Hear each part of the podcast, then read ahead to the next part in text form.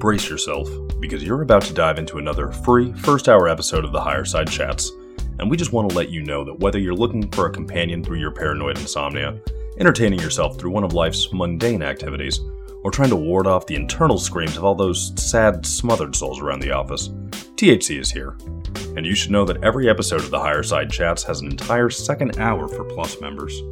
Sign up at thehighersidechatsplus.com and you'll get years of Plus show archives, lifetime forum access, a special invite to Greg Carlwood's monthly joint sessions, MP3s of THC music, bonus episodes, tour videos, and 10% off t shirts, grinders, and whatever else ends up in the higher side store. It's $8 a month that you won't miss, so become a Plus member and treat yourself in these troubled times. Always action packed and commercial free, which means you'll unfortunately never hear my voice again.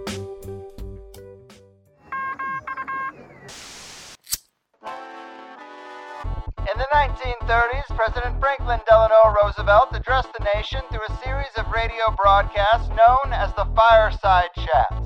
His aim was to reassure the common man that our society would recover from its troubled times. Well, we're far from 1930, and I deal with a different kind of fire. For a new era of worldly frustration, we offer a fresh conversation. I'm Greg Carlwood, and these are the Higher Side Chats. Here we go, people, riding another wave of universal mystery and intrigue from sunny San Diego. I'm Greg Carlwood.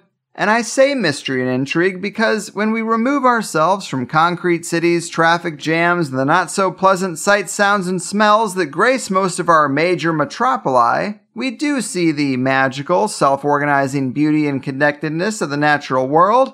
Yet the egotistic sages of the scientific method try to break this all down into separate systems. Biology, chemistry, physics, quantum mechanics, genetics, and it's this sectioning off that has largely kept us from seizing the opportunity to look at our universe holistically, the way it should be seen, the way it works. Though I like to think our understanding is a lot further down the road than some crusty academics who are still clinging to a mechanical, materialist model and debating if consciousness is even a thing. It's a sad and backwards place for modern civilization's so called brightest minds because it's so wrong and so archaic, I have a hard time even accepting this is what they actually believe. But if they keep us glued to Netflix and baseball, bank accounts and mimosa brunch, who's really taken the time to hold their feet to the fire or develop their own personal relationship with the truly entangled universe? Well, today's powerhouse guest, Nassim Haramein, is certainly someone who is, as he's developed his own unified physics and holistic science that has been dubbed the holofractographic unified field theory. It's a poetic worldview that is as much an art and philosophy as it is a science, and with it comes a wide range of explanations and answers to the stranger aspects of the world that the mainstream model just ignores. The power of intention, the fundamental importance of sacred geometry and the flower of life, the understanding of reality held by ancient civilizations all over the globe, epigenetics, psi effects, the placebo effect, the entheogenic experience, the power of meditation, alternative methods of travel and off the books energy sources, remote viewing, astral travel, and a whole Pandora's box of things academia dare not touch, but are no less valid as verified pieces of this weird world. You might remember a previous episode we had dedicated to Nassim's work with the passionate advocate running the Holofractal subreddit known as Holofractal Joe, which definitely works to help set up today and proves my intention muscles must be working just fine, as now we have the man himself. Of course, you can always learn more about this stuff at the Resonance Science Foundation, where you can dig into a ton of high level content, videos, articles, fully developed courses, and even join in on travel adventures to the world's most interesting locations and sacred sites. So let's get this thing going here. The man who knows the plan, the mystery decoder and brain overloader, the sacred geometry Jesus, and the father of holofractographic goodness. Nassim, welcome to the higher side. Hello, it's great to be on. Thank you, man. This is a real pleasure. I'm really glad to have you here. You have a contagious passion for life, and you really do seem to embody the science and philosophy that you talk about. As I mentioned, we have done a show about your work before, and I don't want to start off too fundamental. We won't get to the advanced stuff if we do that, but I gotta get the wheels moving somehow. Maybe you can start by telling us a little more about the major principles behind your work and a little about how you uncovered it. Well, I think if I was to identify one of the most fundamental principle behind my work, it would be that you can divide things to infinitum and when you get down to the really, really, really, really tiny, you're basically talking about electromagnetic field that are fluctuating in the structure of space. So, so the basic principle is that space is not empty. Space is full, that we are swimming in an ether of energy, and that this energy is the source of all matter and forces in the universe, and most likely the source of what we call consciousness as well. And I got to that at a very young age when I was contemplating the foundation of, of reality. I was trying to figure out how things got together, how things got so organized, how, you know, the bees and the flowers didn't get put on different planets, but they got put on the same planet because they need each other. You know, like how did nature organize? That seemed contrary to entropy, to disorganization. It seemed contrary to a universe that was just the ex- the result of random fluctuations due to an explosion. I felt like there was an organizing principle and I looked for it. Well said. So we know the conventional models are a mess. Having two disconnected models for small and large things makes no sense. But when you break down your work, you make it all seem so connected and so obvious. I just wonder if everything is entangled and it's all right there in front of us why don't the scientists studying the world stumble upon this reality? Is it more ignorance or is there some kind of cover up? Okay, well, I would say most likely it's a little bit of both. Mm-hmm. They did stumble upon it. The problem is there was a lot of stumbling along the way. And historically, some of the discoveries that needed to be put together were spread apart from so much time distance that by the time these new discoveries occurred, the old one had taken hold and the fundamental split in physics happened. And what I mean by that is that earlier on, Maxwell, when he wrote what is known as the Maxwell's equation now for the electromagnetic field, assume a fundamental ether. He assumed that space time or space was filled with this substance, this fluid like substance of energy, and that electromagnetic waves were the result of fluctuations in that energy. And he wrote these equations then. You know, describing basically little vortices as electromagnetic fluctuation of this luminous ether energy. And his equations were very successful and they give all the right answers, except that they were very complex to solve. Fluid dynamics equation and quaternions were a little complex. People, as a result of experiments that were actually not complete experiments, Michelson and Morley and others, felt like it was, and as a result of Einstein field equation, felt like the fundamental ether needed to be removed and replaced with space-time, which was a conceptual notion of the structure of space. This conceptual notion mathematically did not require that we assign it a physical value. So space time was like a, a, concept in the clouds that basically, you know, then just was a way to calculate gravity and way to calculate the curvature of space time to define gravity. But space time was not ever defined. What is space time? Like, what do you mean space and time is curving? You know, if it's curving, it must be something, but that something was never defined the concept got worse with the event of quantum theory, which, of course, Max Planck was the father of, but actually was partly fathered by Einstein himself, and with the photoelectric effect, where he defines photons and got the Nobel Prize for that. People are not necessarily clear that actually Einstein was part of fathering quantum mechanics. But uh, with that event, even further fundamental models of mechanics were abandoned and physics became more and more mathematical and more, more and more conceptual and less and less attached to reality.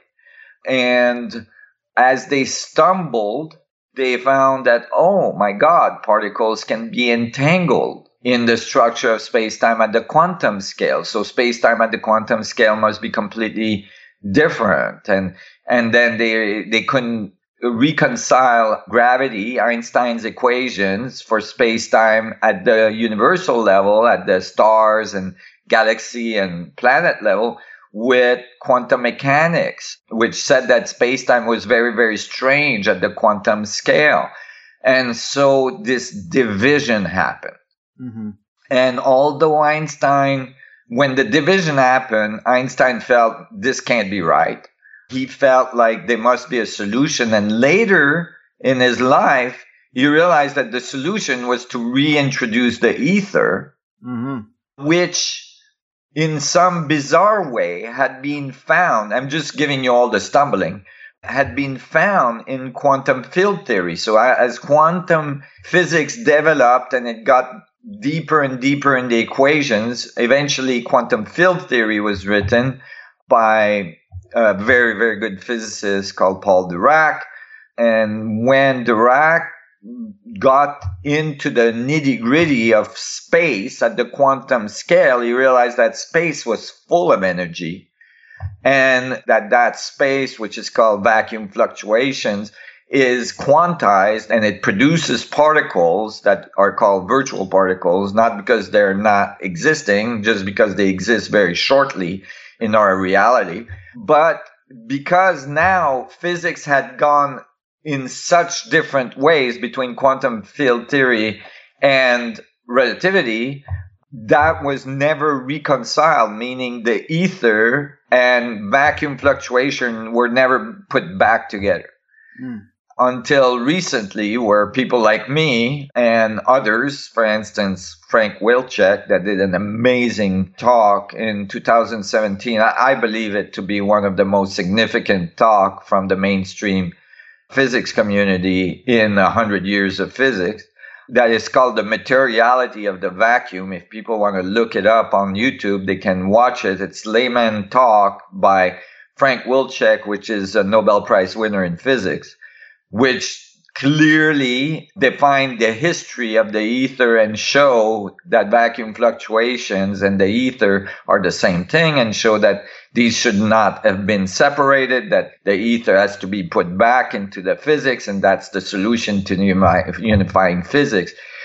I, of course, I've been on that path for over 30 years and I've solved these equations. But, you know, it's recent that the mainstream is acknowledging this error that happened in physics. So that was a big, big stumble that Einstein tried to repair. But by the time he tried to repair it, it was too late. They were not listening to him anymore.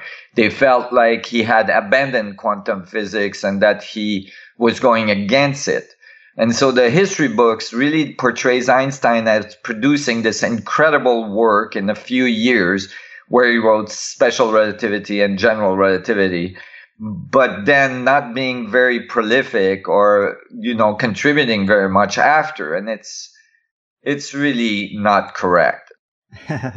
that seems to happen a lot where we have these bright minds, these people we have to remember through history, and then the further they go down the rabbit hole, then later in their life, we have in their biography, oh, and then they went nuts. Then they went crazy. And after a certain age, nothing they looked at mattered anymore. That was all nonsense. Exactly. It's remarkable. It seems like, and it, they did the same thing to Dirac, where Dirac at the end of his life wrote very, very important theory called the large number hypothesis.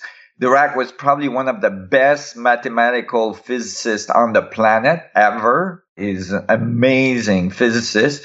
Uh, you know, he was the head of Cambridge. I mean, and although he had all these, you know, title and, and results behind him, when he wrote the large number hypothesis, which was really, really close to solving all this, and, and you know, my theory finishes it. He was thought to have been doing numerology. They accused him of doing numerology, uh, being too old, you know, and uh, decrepit to uh, think properly. And it's so sad uh, because it really removes I'm gonna dare to use the word magic. it removes the magic of creativity and amazing discoveries that, you know, just passed by history and got us in a little bit of the mess that we are in today. Now, on the other side of the stumbling, there is because you know the military industrial complex should not be underestimated. No. They have large budgets and a lot of scientists. They are quite capable of exploring things that are not necessarily available to the mainstream scientific community because of the restrictions of their position in the universities and so on, which is not present in the military industrial complex where they're encouraged to be creative and come up with new stuff. So there is, I believe, a clear understanding for a certain amount of time, certainly since Tesla and maybe before, that there is energy foundation to the structure of space-time, that this energy can be tapped into, that this energy can be manipulated to produce gravitational effects or other effects, how far they have gone down that rabbit hole and been successful in doing that. Well, you know, they are still restricted from their education and their minds. So I don't know how far they were able to go, but certainly I think that there is a much larger opening in that section and that there has been very, you know, deliberate let's say, level of suppression and censoring of this type of information in the open mainstream community. Well said. I think that's a great history lesson. It is a messy road, no doubt, and great point about the military industrial complex. And there's also CIA documents that show that they look at some very weird things that they would just tell us are nonsense. So mm-hmm. I think those are important things to point out. And I wanted to ask you about consciousness, because of course that's another huge buzzword right now, but you talk about it in a pretty interesting way. I think this refers to the unified space memory network, but you talk about consciousness as a field that reinforces itself and informs itself through experience. Can you elaborate on that? Well, yes. So basically, I looked at this uh, fundamental energy structure of the vacuum fluctuation of this ether, this energy that's present in space everywhere. And people might say, well, what is he talking about? Space is empty. It's clearly empty. Well, think about it this way like the space around you is full of electromagnetic fields, and you think, you know, you don't feel them, you don't see them. It's outside of the range of your sensual body. So, you know, you don't know that it's there. Like, for instance, the radio waves uh, that are all around you, the infrared, the, you know, the ultraviolet, the, the background radiation from the galaxy is all around you. You know, I mean, there's all sorts of electromagnetic fluctuations all around you. And unless you put a little crystal on there and tune it with a little electronic sync circuit and tap into the radio waves, you know, and hear the radio set come on, you don't necessarily know that there's a radio station that's broadcasting the football game, right? And so, just like that, you can imagine that there's a broadcast that's happening in the vacuum that is the universal broadcast. that is the, you know, the radio station of creation, uh, if you'd like. And that radio station is exchanging bits of information. And so I found the bit size. I finally found the bit size. It had been found by Max Planck, but it was not applied to the structure of space-time because it was thought to be quantum mechanics and space-time is relativity and the two were not to be mixed. So I applied the grain size, which I call Planck spherical units, to the structure of space-time and realize that space-time is basically these little bits. Now these bits are really little. They're billions and billions and billions of times smaller than an atom and there you can think of it as little spinners, little vortices in space-time. And so you can think of it as like information in the structure of space that's being exchanged through this medium. And I use these equations to try to figure out okay, well, out of this exchange of information, can I output a proton? Can I put an electron? Can I get an atom? Can I get a table of elements? Can I get the size of the universe? Can I get the mass of the universe? Can I get the temperature of the universe? You know, all these things. And they all came out. But that, I'm just going to say straight up, they didn't come out approximately right. They came out extremely correct. okay? Extremely correct to the point that I, actually it looked wrong for the proton is one instant where it looked wrong it looked like the the mass was extremely correct but the radius was 4% smaller than what was measured at the time i published it in 2012 and you know with this new radius for the proton and said that maybe experiments would confirm it I didn't know in Switzerland in an accelerator they were in the middle of making doing experiments to measure the radius the proton more precisely. They ended up with a radius that was 4% smaller, exactly what I had predicted. And you know, it's thrown a monkey wrench in the standard model and so on. And so it came up with the right answer. We just published for the universe, the mass of the universe, no need for dark energy, no need for dark matter it gives the right answer for everything. It's remarkable for the forces, everything. This is unpublished. I just solved for superclusters, clusters, galaxy, stars. I mean, it's unbelievable. And all it is is a fairly simple equation that that describes the information exchange in this ether structure and how it produces boundaries at different scales. So basically, there's an exchange between the inside of the volume of the system and the outside. And this exchange produces an energy effect that we call mass. And of course, mass is equivalent to energy, right? E equals mc square.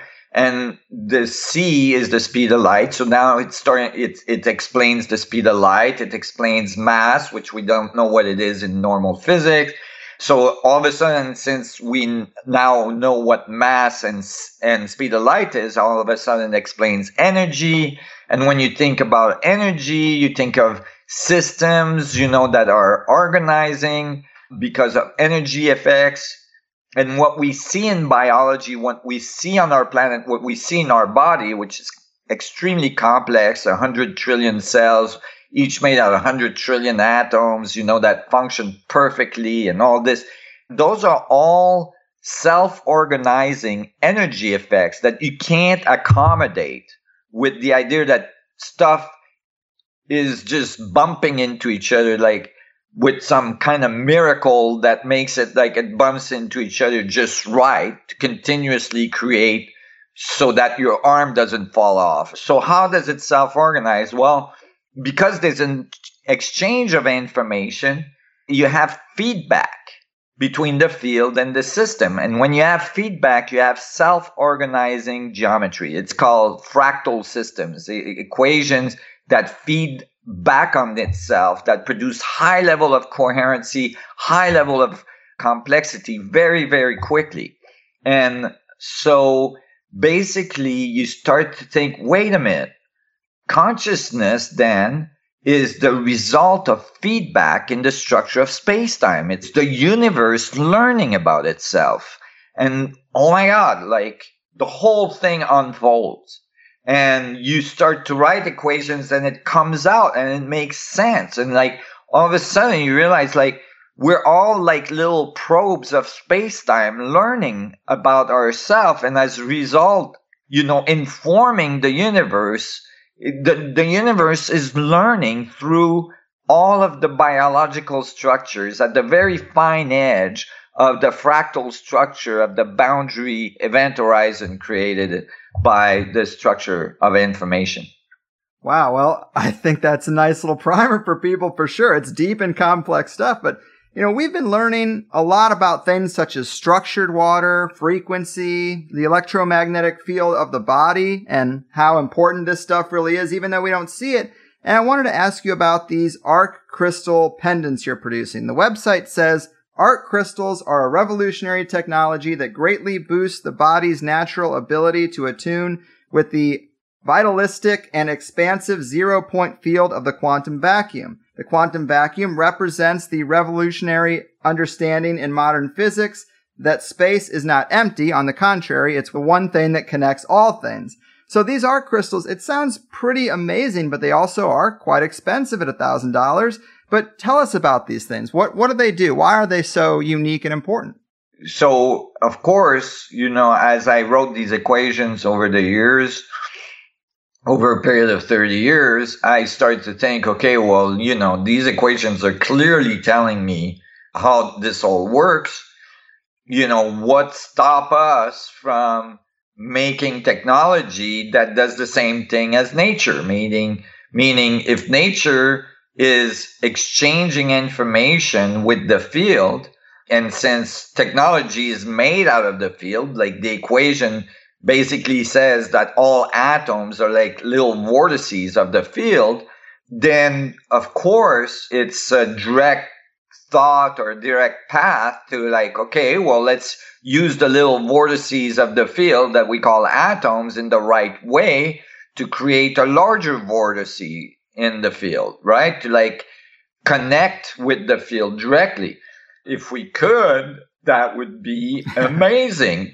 when you calculate how much energy there is in the field in the vacuum fluctuations, it's insane. In a centimeter cube of space, there's 10 to the 93 grams per centimeter cube. Like this is called a Planck density. It's insanely dense in energy. If we extracted one billionth of a percent of the energy in a centimeter cube of space, we would have energy enough energy only in that extraction to run the planet for thousands of years. Like the mass of the universe is 10 to the 55. So this is 39 orders of magnitude larger than the mass of the universe in terms of energy in the centimeter cube of space. And people might say, well, why can't I feel it? Well, you know, the example of the radio waves is the answer. So now you can imagine that I start to think, well, okay, how can I do this? How, what is my equations telling me about how to like engineer a, a device to like extract or interact with the vacuum? Well, uh, clearly you would need a really good oscillator. Well, what's a good oscillator? Crystals, right? Crystals are used in all of our technology because they're really, really good oscillators, right? we have little chips that have little wafers of crystals in there that we oscillate at very high frequency and so on. So clearly crystals would be one of the elements you would want to pick to try to create a resonance match to the vacuum structure.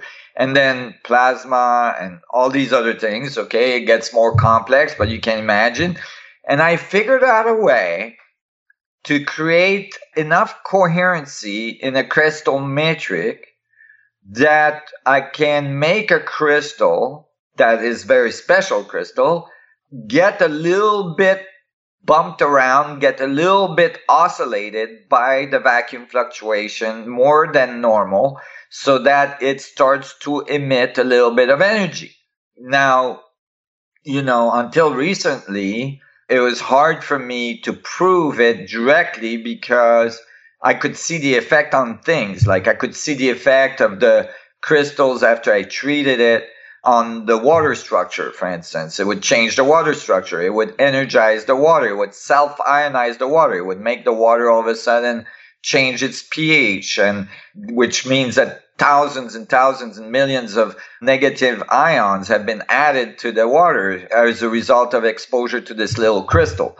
But recently I was able, and we're going to publish this soon, I was able to actually measure the photon emission from these crystals. And yes, they are expensive. They are expensive because they're very difficult to build. So I, I in 1999, I was able to produce a few of these crystals, but it took me until two years ago until I could produce them in quantities because the technology was just not present on the planet to make large number of these crystals. They take uh, years to grow. They take, you know, they have to be cut very, very, very precisely and all this. So, so this is why, you know, they're not just like a crystal I pick out of the, of a mine and you know just treat them a little bit and then they go to you so so that's why they're a little more expensive i'm sure these prices eventually will be able to be reduced but like any new technology that requires very high level of cutting edge technology to produce you know they're very expensive to produce but we are now able to measure photon emissions that are being emitted by the vertices of the crystal. We have now understood the mechanism in which it's affecting the water molecules and various elements around it. And so it's very exciting because we're able to demonstrate that we're extracting a little bit, very little, but a little bit of energy from the vacuum. And the result is that the material world around us get a little energized from it and water is 75% of your body content 80% of your brain so if your water gets energized a little bit then that means everything runs a little better that means that maybe there's better communication between cells that means you know a lot of consequences to health we applied this concept to plants. For instance, we charge water, applied it to plants. We see right away plants growing, you know, 200 to 300 to 400% faster, you know, so they, they grow much faster, four times faster. All of a sudden they produce much more seeds. The fruits are much larger. They have much more mineral content. They're much more resistant to pathogens. And so if we see all that in plants, it stands to reason that it's good for humans as well. Yes, and these things seem way more valuable than green paper anyway, but economics makes people skeptical of almost everything, unfortunately. Mm-hmm. And I know you've been granted a patent on this, and some of these diagrams I was looking at, they seem kind of like the shape of a flying saucer, and this idea of plasma and rotation seems to be central to both energy devices and potential modes of travel. I mean, these are the things people are talking about. To me, it's always in that same wheelhouse. Are these things related or am I crazy? No, that's correct. And, you know, it might seem like way out there for most people that like, you know, maybe we would have gravity control, you know, flying saucer type of things, you know, maybe in the very far future. I assure you that this level of technology is at our doorstep and it's not just coming from my laboratories. There's many other labs around the world working on this. You know, I think we're finally getting to the place where we'll be just like in earlier history, we learned to control electromagnetic field and by the mere control of magnetic and electric fields, we've basically produce our whole advanced society. Well, the next step for humanity is to learn to control gravitational fields, which are we're now starting to understand how they work. And that will give us gravity control so that we can travel in our solar system, in our galaxy, and, you know, not be doing it on fossil fuel. It will change as well everything. If we extract energy from the vacuum to control gravitational fields, of course, we can run all of our society on this energy as well. So you can start to imagine running your car or your house on like an oscillating crystal that is producing you know, significant amount of energy directly out of the structure of space time. I mean, this is all around the corner. And, you know, time crystals. I mean, there's all sorts of stuff that's happening in many different levels, uh, not just, you know, bleeding edge laboratories like mine, but as well into the mainstream that is really leading us down this road. And most importantly, to the unification of physics and our understanding of consciousness as well. Mm-hmm. Great points. Yes. In terms of travel, it seems pretty clear rocketry isn't going to get us anywhere. I'm skeptical that it ever has. and you have said that we can control gravity via rotating plasma. This is in the mix of so many esoteric documents that seem to pop up on the internet, but it's definitely a theme. And we also hear a lot of talk about biophotons, and we've heard terms like the light body when we're talking about, you know, biological life. But there is something curious to this connection between light and consciousness, or even the sun and our human bodies. How do you understand this relationship between light and consciousness, or the sun and the human body? Right. Well, like I was saying earlier, I mean, light is electromagnetic fields. Clearly, the original equations from Maxwell define light as a result of this vacuum fluctuation or this ether oscillating. That was the correct answer. The fact that the equations were eventually linearized by Heaviside and others, and that the vacuum fluctuation or the ether was removed, is not relevant because clearly it led us down the wrong road. Now, if we reestablish our understanding, I mean, the wrong road, let me just qualify that at least, you know, kind of a little detour. What we understand about electromagnetic field is limited by this detour we took. And now we're starting to see, yes, these fluctuations of the vacuum, which are electromagnetic fluctuation. Remember the radio set, the radio broadcast of the universe is most likely the radio station that produces the event we call consciousness, in which it's not produced by the brain, but that the brain and the whole body, in fact, is like an antenna tuned to that frequency. And it's receiving and emitting information. So it's not just a receiver, but it's a transceiver. And so, you know, light that we see, so the visible light, the electromagnetic fields emitted by the sun, is really, let's just say, it's like a phase or function of the vacuum fluctuation. It's a, it's the vacuum fluctuation at a fairly slow frequency that we see and that we experience.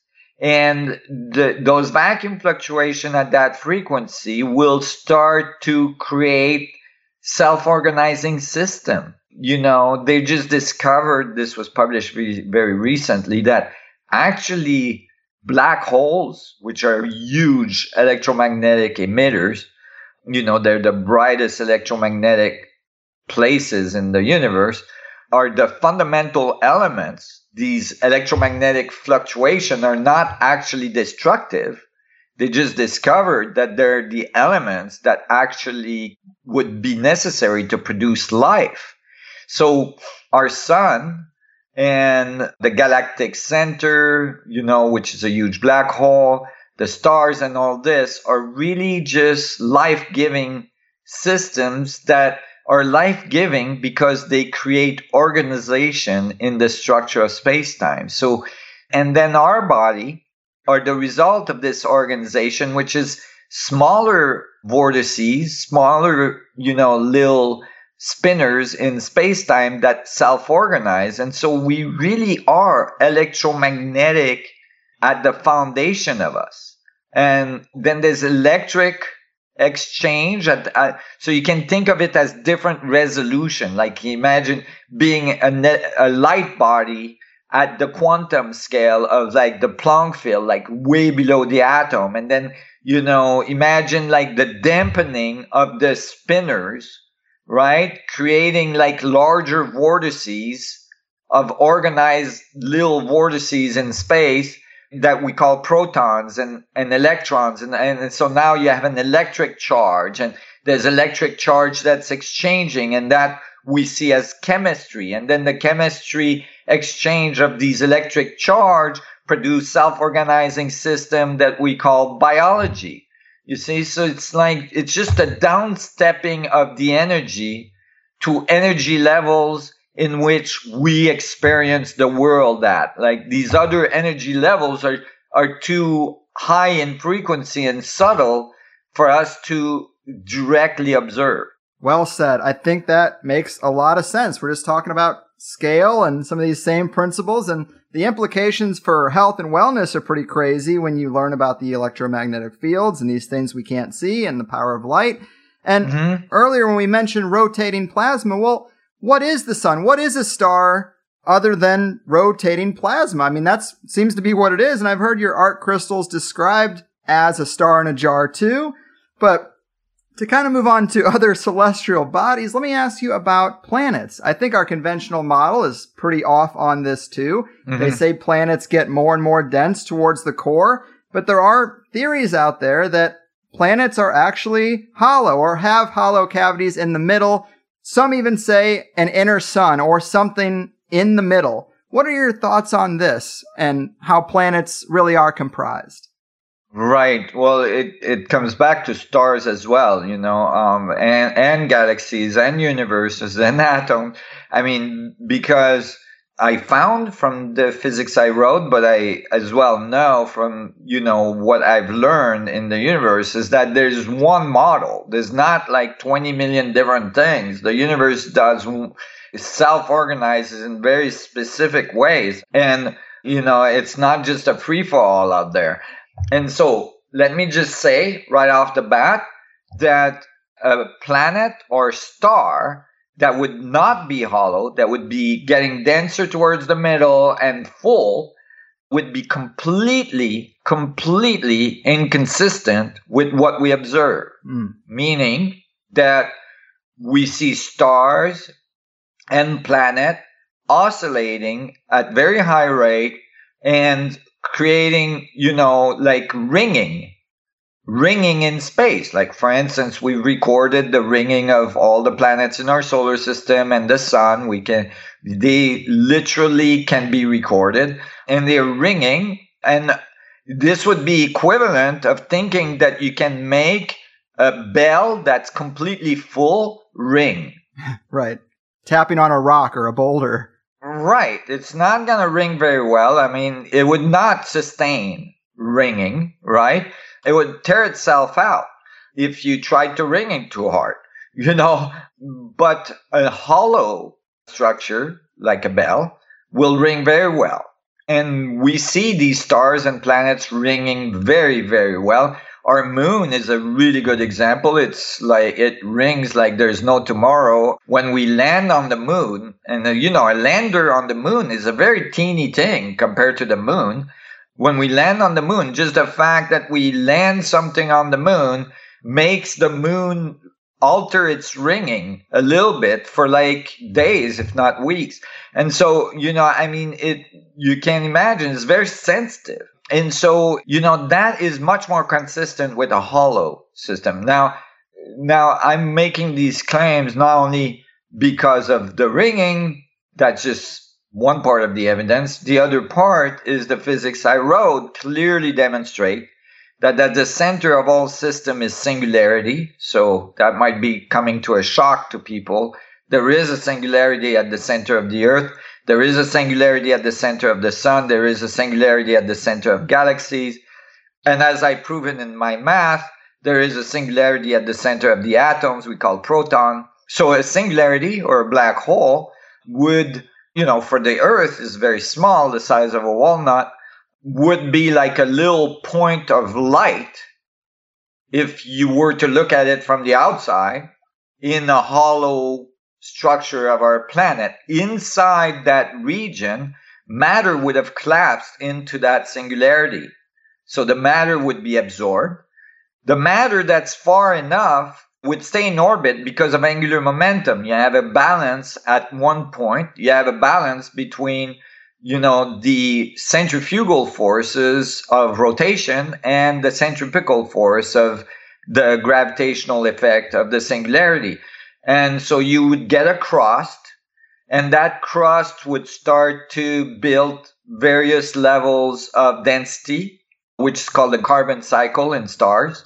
And it would uh, go through various level of heat or thermal effects. Uh, it would produce high level of friction and heat and electromagnetic and magnetic components. And so if you measure the magnetic field of the earth on the surface, it's almost 0.7 Gauss. You know, it's pretty strong. It's non-trivial. Hmm. And, you know, you put a little bit of iron on a needle and it will point to the North Pole. And it doesn't matter how far you are from the North Pole, right? So it's a pretty strong magnetic field. Well, if you calculate how strong the magnetic field at the core of the Earth would have to be to produce such a magnetic field on the surface, since magnetic fields drop at the square of the distance and actually in high magnetic field, it's exponential. But even if you do a conservative calculation, just at the square of the distance, then the magnetic field in the center of the Earth would have to be huge. And it'd be, you know, similar to what it would be for a black hole. So, so yes, I'm a proponent that the Earth is hollow and that actually all planets are and stars as well.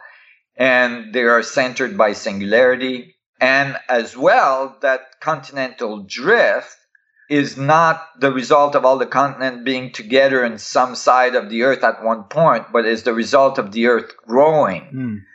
And so, expanding earth theory, I thought I had discovered it by myself when I was doing my math and physics 20 years ago. And then I discovered that another physicist in the 60s had come to the same conclusion. The earth is not stable in terms of its size, but it has been growing through millennia and you know when you shrink the earth 60% the the continents come together very very cleanly much more cleanly than the current prevalent continental drift theory and tectonic plates theory where they need to do a lot of deformation of the of the continents to make them fit together and people can see that on youtube as well they can go on youtube and put uh, expanding earth theory and they will see videos, animation of this theory. And I think it's much more correct and much more aligned with the concepts that a spinning sphere would not throw all of its mass to one side,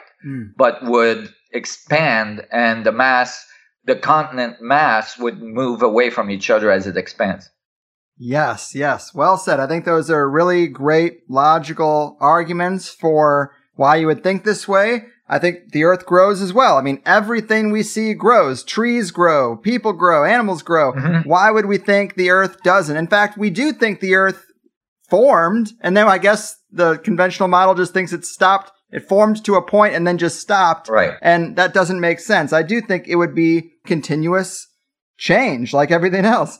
And you mentioned the rotational angular momentum. It's kind of like that ride at the carnival that spins so fast it holds you up against the wall and away from the middle. If you're under the influence of that force, if there was something in the middle that was dangerous, you'd be held off by that rotation. Right. And you mentioned a singularity in the middle. I guess I would be curious, is that singularity really dangerous to be around? Is it possible the in, the interior could be habitable or would it be way too intense?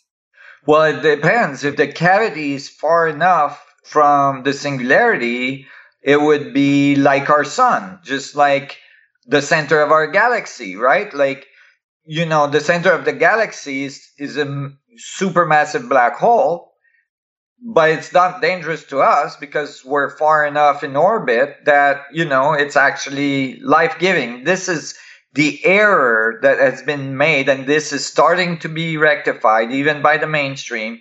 The error that has been made that, that has depicted black holes as these giants that just eat everything around them and just destroys everything. Well, they're starting to discover no, actually, black holes may be the life-giving force of the universe and that they are, you know, the center of energy that produces all of our systems. And, you know, of course, I've been saying this for a long time. As a result, 25 years ago, I was in physics conference trying to explain to people that like there would be a black hole at the center of every galaxy, which at the time was like preposterous. And I got in a lot of trouble for saying that. And then eventually they found black holes at the center of every galaxy they've ever observed. And so, you know, of course, it's harder for them to swallow the rest that I was telling them that atoms are mini black holes, that stars are mini black holes and are, are black holes as well, and so on.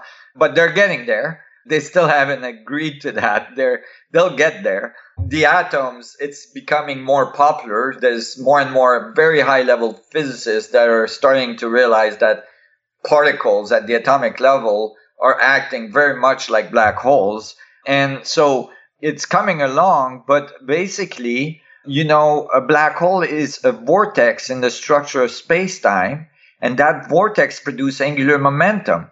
And so when there's angular momentum, you don't just have a gravitational force sucking towards the middle, you have a centrifugal force pulling away from the middle and the two balance out and creates boundary conditions and stable orbits and that's exactly what we see in the universe whether at the quantum level or at the universal level so interesting. Yes, singularities at the center of every galaxy, every atom, and every planet and everything. It just seems like the same stuff with a different scale.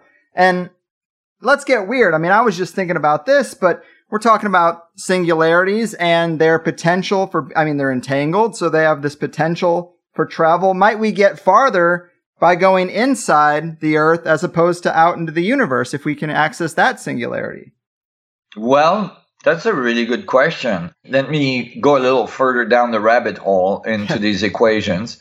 When I wrote these equations, something really weird happened. I was writing the equation for the exchange of information inside the proton, the volume of the proton relative to the outside.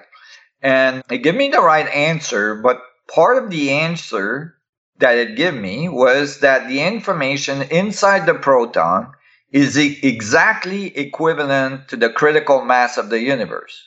Hmm. So that meant that all the other protons' information is present in one proton. So it's holographic, which I had predicted, but uh, it was kind of stunning to see it just appear, you know, like that, because it wasn't just approximately the right answer, it was exactly the right answer for the critical mass of the universe, which I finally just published now. Mm-hmm. and so it was kind of stunning. And so I started to think about it. Well, you know, if atoms are mini black holes, these mini black holes may be connected by wormholes.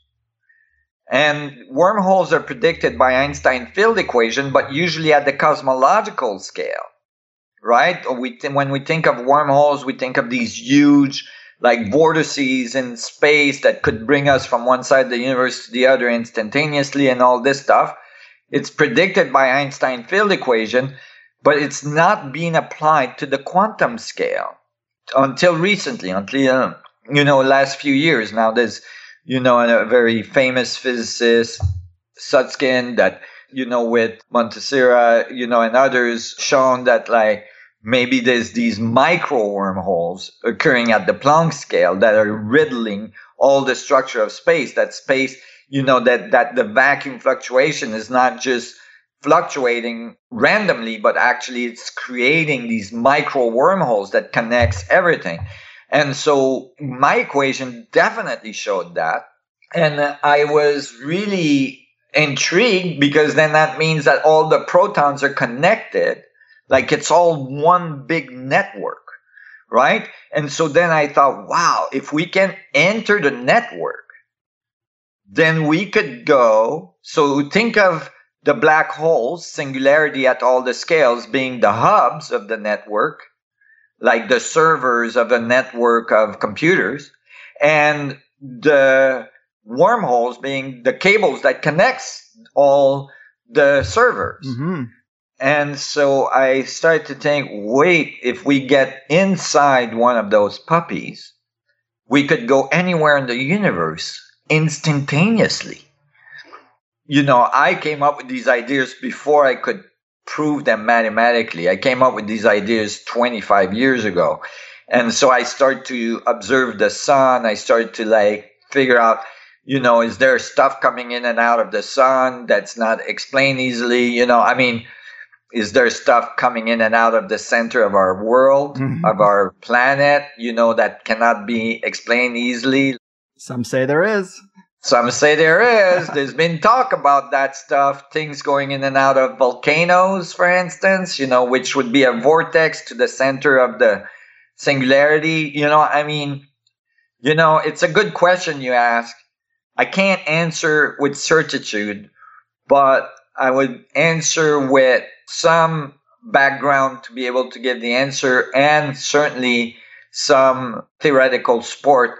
Yes, if I was to try to go across the universe uh, using the universal wormhole black hole network, I would attempt to enter the singularity at the center of our planet, which would lead to the singularity at the center of our sun, which would lead to the singularity at the center of our galaxy, and then, you know, if I wanted to go to another star inside our galaxy, then I would dial in the frequency of that star to lead to the center of that star. And then I would come out of the center of that star into that solar system. I love it. I love it. It really seems like the movie Stargate is a decent analogy, except that the portals are in the center of the planet, not these things on the surface, but they still need to be dialed in and then you can travel through them. Right. So you'd have to create your own singularity, get linked into the network, and then go through the scales. well said. Well said. And it does seem like the best way for your theories to be more widely accepted and to beat back the resistance is through creating technologies like the ARK Crystal. Technologies that clearly seem to work and validate the ideas because they'd be undeniable if these things worked. Are there any other things that you're working on in the technology space that might help to push this further? Of course. I mean, there's the technology and there's the theory. The papers I publish in theoretical physics are very important as well because they inform the theoretical community of these advancements in physics. There's resistance, but more and more physicists are very excited about what I'm writing uh, all around the world in the, in many uh, universities. I'm fairly well known, and uh, those ideas are becoming more and more accepted. That doesn't mean they can come publicly and talk about it because the institutions they're in are not so excited about that. We literally get people from all around the world that want to participate. We have a small team of physicists, uh, PhD physicists, and astrophysicists, and astronomers, and and uh, biologists, biophysicists uh, uh, that work all we all work together. But as well in laboratory, I'm of course working on many other technologies than the ARK crystals, and eventually to reach you know gravitational control. And there's lots of these things that are going to come in the next few years in the future that are going to support clearly support that the theory is correct. But the theory stands on its own. Of course, all good theories have to be sustained and supported by experimental studies, both observation experimental studies and technological development. So that's all there. There's a lot of observational studies that have supported my theory throughout the years. I've made many, many predictions that came through. The proton one is the most known one because it was well documented. But there's as well technological developments that supports my theory. They're not so well known because they're still in the confines of dark alleys of you know and the back of laboratories and and uh, garage inventors around the world but it's coming along and it's going to emerge in the next few years. I have no doubt. Wow. Well, I am excited for that, and I'm so glad I got to run through all my weirdo questions for you. And big thanks to everyone who helped make this possible and get us connected. You're a lot of fun. You have a lot of really great, exciting ideas. And before we go, what would you want to tell people about following up here or learning more about the things you're doing with the Resonance Science Foundation? Yeah, so if people go to the Resonance Science Foundation, you know, resonancescience.org, uh, then they can uh, connect with our community. For instance, all of our research uh, groups, and then as well get involved into the delegate program, which is a program where you know all the science I'm talking about has been written and you can learn about it and there's like all the links you know that to all of the different things that we have discovered this is all going to change into an app very soon we need support we need financial support to be able to do that we're working on it and then it's really great because thousands of people from all around the world are participating over 80 countries. And so you get to connect with a community of all like minded individuals. Every month for two hours, I answer questions for all the people taking the course. And we have a lot of fun. We discover together and being involved is what to like help this transformation happen is so critical every single person that gets involved make a difference as well it helps us financially to be able to finance this research which is extremely expensive you know it's not easy so it really helps us and so you get to participate in in this transformation for for planet earth and for generations to come awesome very cool well i hope this interview has lit in the fire for a few people it's definitely been an honor and a pleasure, my good man. Keep up the great work and take care out there. Thank you so much for having me. It was great to discuss this with you. Oh, oh, it's magic. You know, people. Oh, big show today. Definitely one I was super excited to record and to put out to you. Obviously, I like to keep our subjects pretty diverse around here. So we do something from column A, and then next week I like to go to column D, then jump over to column Y. You know, we tend to go for that extreme diversity, and this one is pretty aligned with Jim Elvidge just a couple shows back. So we are kind of double dipping. But when you get an email asking if you want to have Nassim on, you just say yes and you deal with the rest. I've heard a lot of his interviews, and it seems like we got to talk about some things today that I don't know that I've heard him speak about before. Primarily hollow planets. Growing hollow planets, but hollow planets nonetheless. Clearly, that was my favorite part. I am always looking for more bright minds to confirm my crazy stoner desires, and a habitable hollow earth is certainly one of them. But this episode is about so much more than just that, and the holofractal paradigm is one that resonates with me quite well. The way he explains why our mainstream physics has been ununified and what he did to solve for them makes a lot of sense for me, at least as layman's explanation. I haven't checked the math. But going back to guests like Eric Dollard, Shaman Janier, Aaron Murakami, and like I mentioned, Jim Elvidge. Of course, there are nuances and small differences among these guys, but add it all up, and I think we're circling around a much better model for reality than anything else I know. Space is a medium, every proton is an entangled singularity woven into the nucleus of every atom. I mean, even if you pull up a diagram, a typical diagram of the parts of an atom, it kind of looks just like this. And that's what we always say about quarantined physics.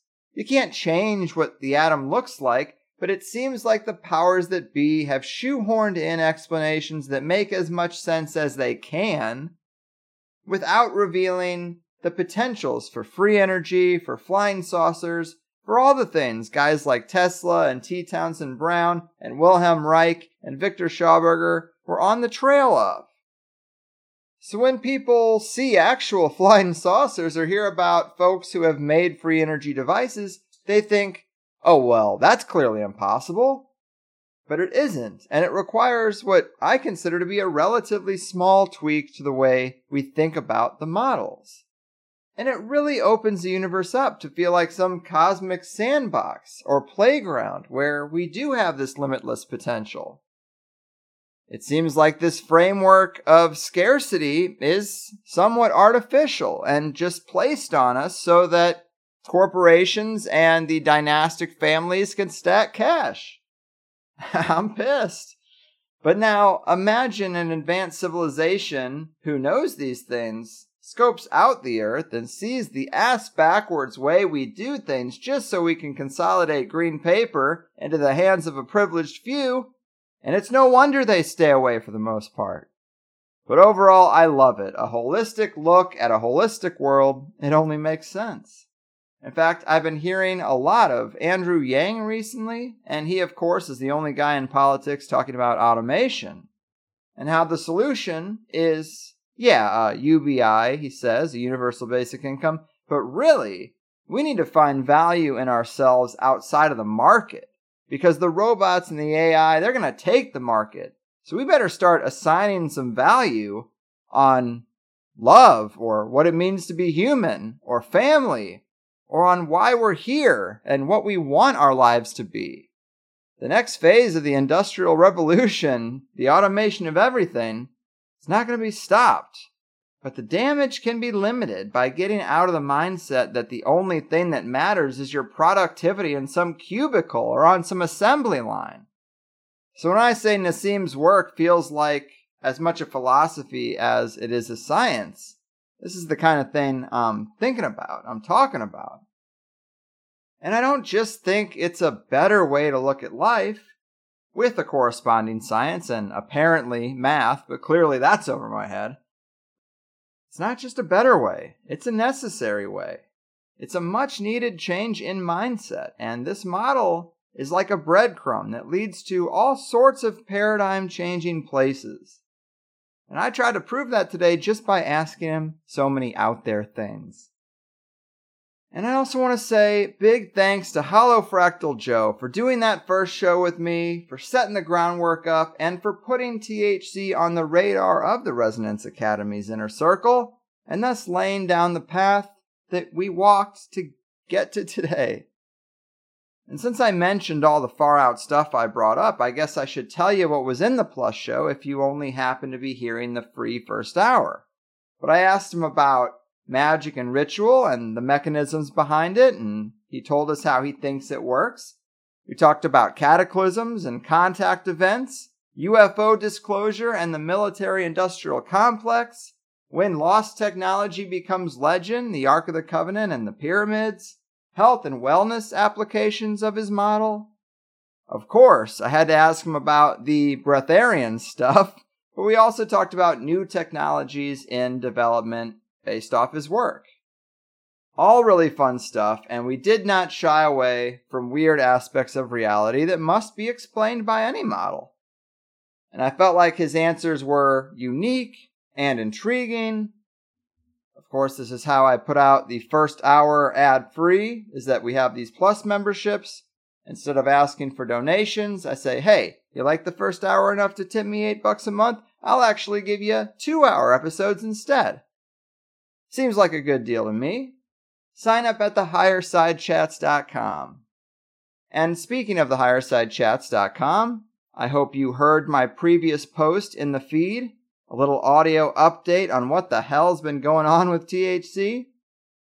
I'm obviously not going to go over all of that here, but suffice to say it's been a rough August and a rough launch on the new website. But we're 90% of the way there, with just a little bit more to go. But we have a much more unified and user friendly system. How appropriate for today. But if you want to hear the full shows, hop on board. I got a very large catalog of hundreds of shows. And I could use you right now, actually. But I'm really thankful again to Nassim and those who helped to make it happen. I hope we can say justice was done here. I actually think there are many worthy higher side guests on the Resonance Academy staff, and I'm sure this won't be the last time we talk about it. But thanks for listening. You have a limitless sea of options, and I work hard to try and make sure everything I do around here is worth your time. So take care, and I will see you soon with another heavy hitter, because it's crunch time for me the rest of the month. But until then, I've done my part. Your move, cultural perception managers, scientific quarantiners, and hiders of the hollow earth. You're fucking. Lucid dreams are so vivid, cause you go to bed at 7 and your brain comes alive, cause you hate your 9 to 5. You wake up with a dread and make sure your cats are fed. Did your brain talk to a ghost who moved your coffee and your toast as you listen to the higher side chats? You get to your desk, and your boss says it's a mess, and your soul slowly grows to a place where nothing grows. When you think he's not around, you insert a SETI sound. The OM says turn it down, and you say it's just the higher side chats. Oh, do you think you'll be invited to Bohemia Grove, to a Bilderberg Club? Oh, do you think you'll be invited? By a Rothschild to a party on a submarine. Diving down to the center of the earth, to the Marianas Trench, your teeth begin to clench from the sulphurous stench. The mask you're given doesn't fit, cause you're not one of them. Starting today, you'll make plans to get away. There's no one to hold you down, and the what ifs start to drown. Then you wake to the glare of a cold fluorescent stare, and the light winks at you, cause its life is almost through, but it's holding on to quit time just like you. It's time for the high side chats.